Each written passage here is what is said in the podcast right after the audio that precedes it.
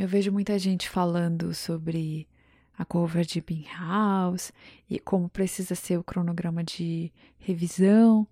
E eu fico perguntando, será que as pessoas sabem o que, que foi o estudo de Ebbinghaus?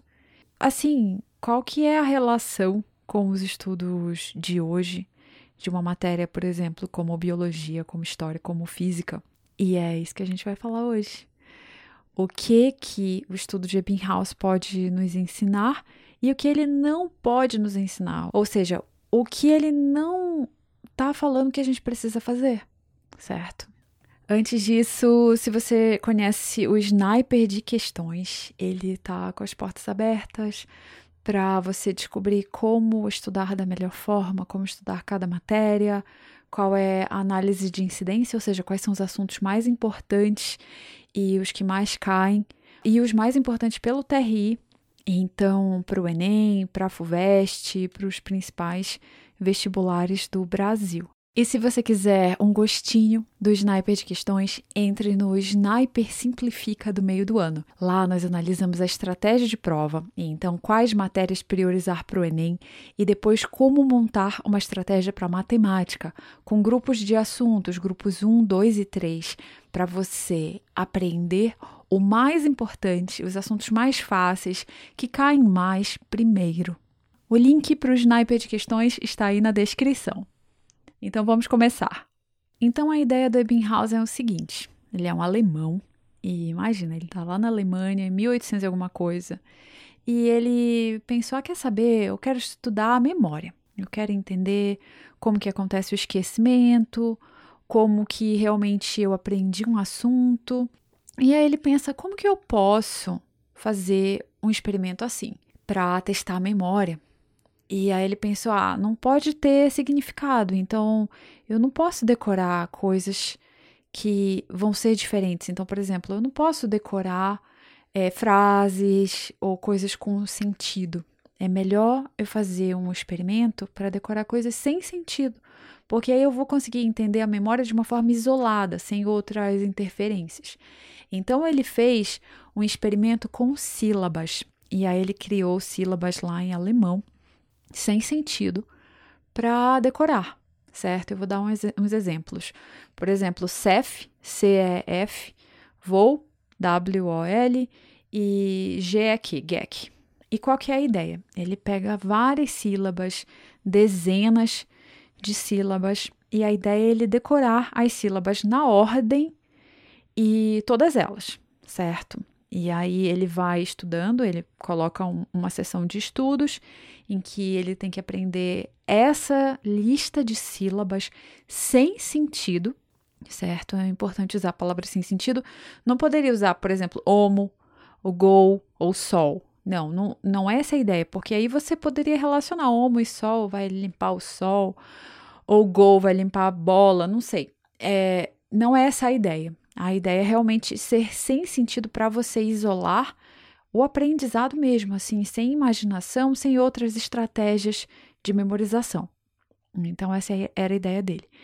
E depois de fazer essa lista, estudar essa lista, ele se testava em vários períodos de tempo. Então, 20 minutos depois, uma hora depois, um dia depois, e via como variava o esquecimento. E é isso que é legal do experimento dele, é a gente entender como é a curva do esquecimento, assim, como ela cai, mas não quando. Então não quer dizer para você que o seu maior esquecimento vai ser 20 minutos depois de aprender, porque você não está estudando sílabas. Você está estudando coisas que fazem sentido. E quando a gente estuda coisas que fazem sentido, a gente não esquece tão rápido. Então, essa é a ideia. A gente precisa ver o estudo dele como decoreba de sílabas e não a história do Brasil e não a história do século XX. São coisas diferentes. Então tá, aí a gente vai analisar o que, que ele descobriu. Ele plotou esse esquecimento com base no tempo e viu que o esquecimento logo depois do aprendizado é o maior. Então, digamos que você estuda hoje, no caso, ele estuda hoje aquelas sílabas, é hoje que ele vai esquecer a maior parte. Isso que ele descobriu. Então, logo depois do aprendizado, o esquecimento é maior, mais intenso.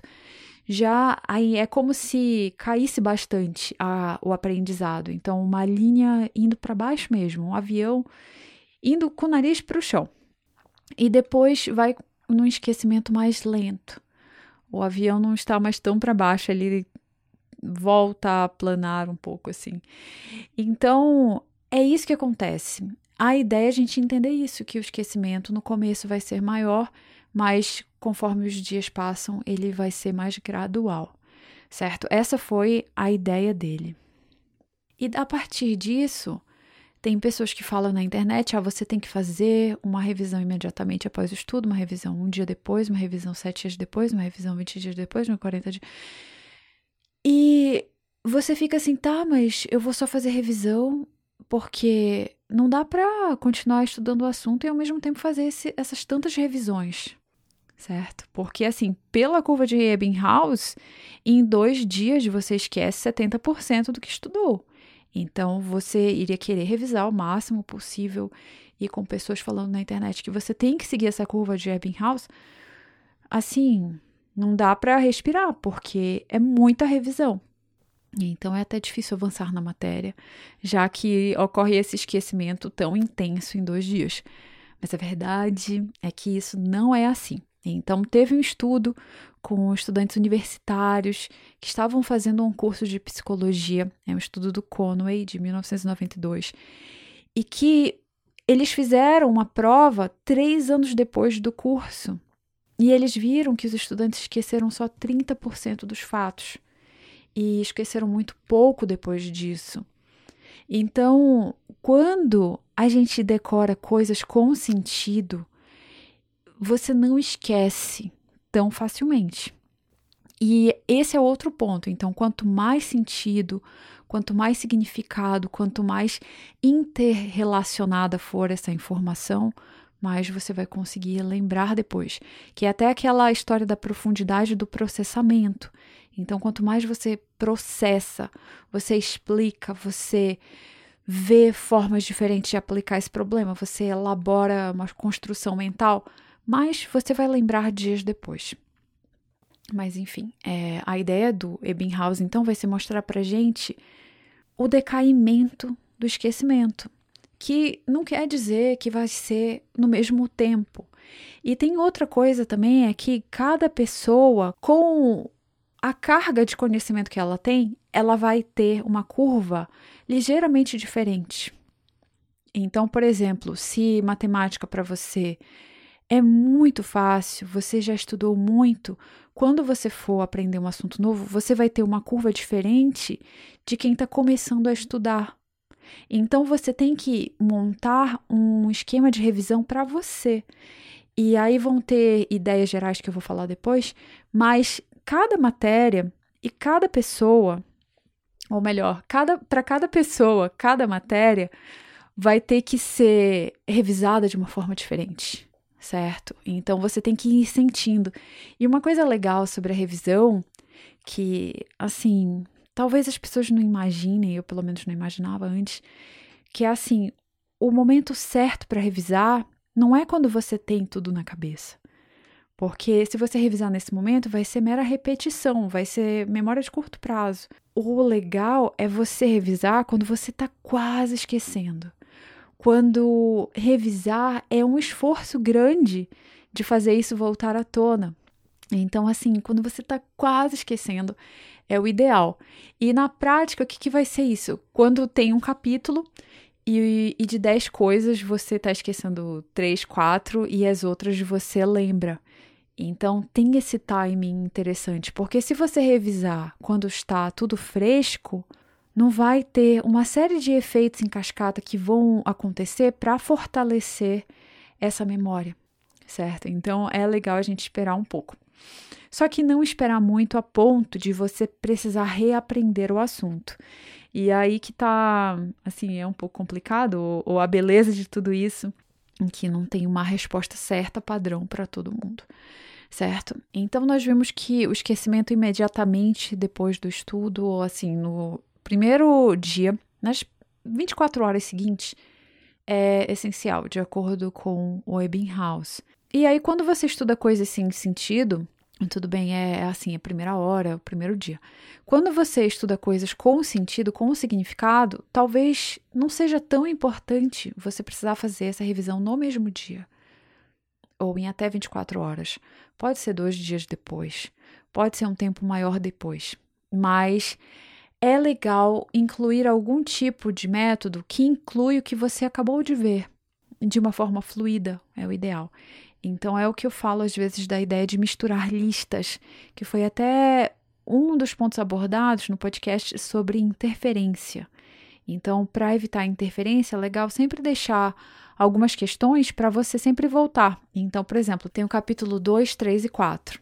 Aí você, depois de acabar o 4, por exemplo, aí você vai fazer o exercício do 4, você faz um pouco do 2, um pouco do 3, um pouco do 4 e fica sempre variando.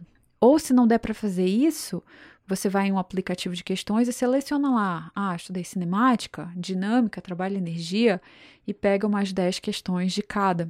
Uma coisa que eu achei bem legal foi um outro estudo que mostra que é assim, quando a gente pensa em revisão, a gente está pensando sempre em um teste, digamos, né? Que você quer um teste. Quando é esse teste? Então, dependendo de quando for esse teste, você precisa de um padrão de revisão diferente. Então, por exemplo, eles mostram que a ideia é sempre entre 10 a 20% do tempo entre o aprendizado e o teste. Então, digamos que o teste é daqui a 40 dias. Aí, 10% são 4 dias, 20% são 8 dias. Então, entre 4 e 8 dias você precisa revisar. Então, vamos pensar 6 dias. A cada 6 dias você revisa esse assunto para a sua prova. Isso é legal em uma faculdade, porque às vezes você sabe mais ou menos quando vai ser a prova, e aí você pode ir revisando. Nesse caso, seis dias pode ser a cada sete dias, aí você deixa um dia na semana para revisar, por exemplo.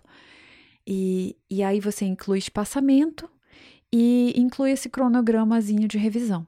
Aí, quando é mais tempo, o que, que acontece? Você vai ter, por exemplo, seis meses, ou vamos pensar 120 dias. 10% seriam 12 dias e 20% 24. Então, algo entre os dois para você sempre fazer. Então, você pode fazer talvez a cada duas semanas você faz um simulado dos assuntos que já viu dessa matéria. É uma ideia. E depois as próximas revisões vão ser também a cada a mais duas semanas ou a mais tempo. E, e assim, sempre pensar entre 10 a 20% do tempo entre o aprendizado e a prova.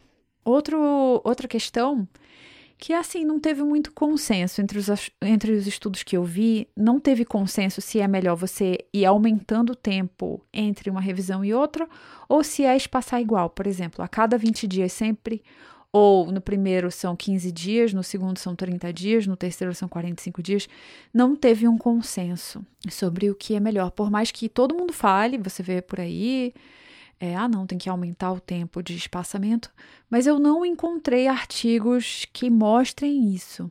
Mas uma forma sempre ótima de fazer revisão é você fazer provas antigas, fazer simulados dos assuntos que você já viu e não esperar também dar esses dias. Então você pode fazer com frequência ou assim quando puder, a cada duas semanas, um simulado dos assuntos que você já viu ou várias provas antigas, que na prática o assunto que você estudou vai ser cobrado.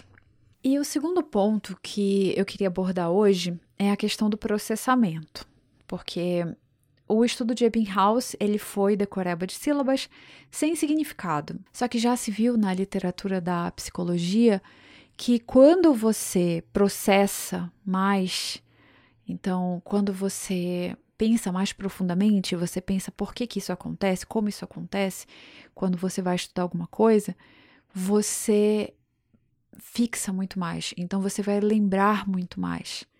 E isso não dá para ser feito com decoreba sem sentido, porque que significado você vai ter ao decorar dada de ou alguma outra coisa sem sentido, sabe? E aí tem um estudo bem legal que é o seguinte: imagina que você vai lá é, fazer um estudo de psicologia, você é uma cobaia, E eles falam para você, eles te dão uma lista. Olha, aqui tem uma lista de palavras. Eu quero que você organize essa pala essas palavras em colunas. E aí você vai lá e organiza em colunas na ordem que tá, sem pensar muito. É só pegar as palavras e colocar nas colunas. Aí o segundo grupo é, os psicólogos falam: decore essas palavras que você vai ganhar algum prêmio quanto mais palavras você acertar. Então, decore essas palavras. Aí, para o terceiro grupo, os psicólogos falam assim: faça colunas e organize essas palavras por significado em cada uma dessas colunas. Então, por exemplo, lá nessas palavras vai ter fruta, vai ter maçã, é, macaco, vai ter animal, é, vai ter objeto, cadeira, e vai ter várias coisas assim que você pode separar depois por significado. E aí, digamos, vai ter o animal, vai ter comida, vai ter objetos, vai ter outras palavras lá, certo? E esse terceiro grupo tem que organizar essas palavras em colunas. Aí, beleza, tem esses três grupos, e depois os psicólogos têm uma surpresa, que é a seguinte: todos os grupos vão fazer uma prova e ver quantas palavras eles decoraram. Aí o primeiro grupo que só organizou as palavras sem pensar em nada, na ordem do texto, não aprendeu quase nenhuma palavra, então teve um desempenho bem ruim. Mas o engraçado é que o grupo que precisava decorar e o grupo que organizou por significado teve o mesmo desempenho. E esse estudo já foi refeito várias vezes e sempre chegam na mesma conclusão.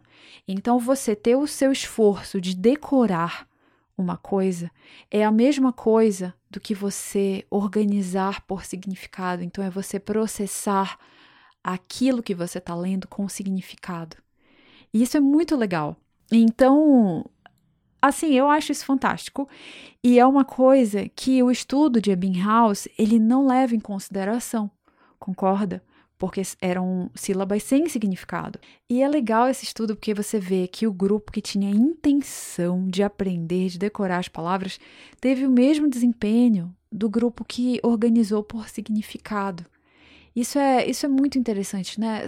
Você imagina, se coloca no lugar da pessoa, você tem que decorar as palavras e o outro grupo, em vez de ficar decorando, ele tinha que processar o significado, que tinha que organizar.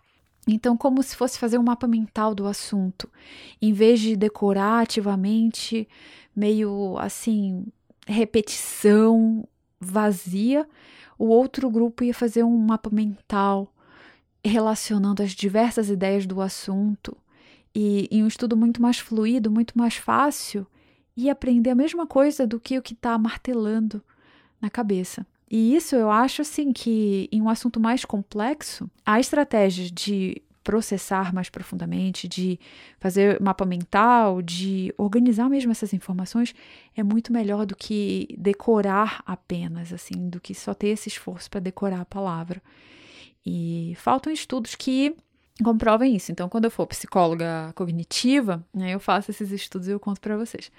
Mas enquanto isso, eu vejo os estudos dos outros e é impressionante o que que eles montam como problema, assim, porque assim, eu sou da engenharia e a gente monta problemas diferentes, né? Monta problema para ver qual vai ser o empuxo do motor, se a gente mudar isso aqui no combustível, isso aqui no oxidante. E já os problemas de psicologia são assim, outra outra coisa. E assim são muito interessantes, né? Você pensar assim, qual que é a nossa pergunta? Primeiro qual é a pergunta e depois como a gente vai montar esse problema. E assim, em relação à memória, tudo começou com Ebbinghaus, né? Por mais que o título do episódio não tenha sido muito legal com ele, tudo começou com ele, que foi o primeiro que viu que a memória pode ser estudada que você pode criar experimentos para avaliar a memória. E isso é, é muito show. Só que a única coisa é que a gente não pode pegar essas conclusões dele e aplicar cegamente no vestibular. Ou confiar em algumas pessoas que falam que tem que aplicar, que tem que revisar desse jeito. Não, não é preciso. E agora você já entendeu, porque a gente está falando de significado, quando tem significado, quando você processa o significado, você lembra mais do que só decorar sílabas, por exemplo. Então, essa é a ideia do episódio de hoje, curtinho. Eu espero que tenha dado uma luz sobre essa questão da, da curva do esquecimento, da técnica de Ebbinghaus. E um, uma coisa legal que a gente falou foi a questão de revisar entre 10 a 20% do tempo em relação ao teste. Então, se forem 180 dias entre o aprendizado e o teste, você vai sempre, por exemplo, 15%, pega entre 10 a 20% e escolhe um número de dias ideal para você revisar. E nós falamos também sobre a questão de profundidade de processamento, que ajuda bastante a, a fixar melhor, a lembrar disso no dia da prova. E é isso. Então eu espero que você tenha gostado do podcast. Se você gostou, compartilha com algum amigo. E se você escuta no iTunes, ah, por favor, deixe uma avaliação. Me conta o que você achou, que eu vou ler aqui as próximas avaliações lá no iTunes. Tá bom? Então, muito obrigada por escutar. Tenha uma ótima semana, boa revisão por aí, bons estudos e até o próximo episódio.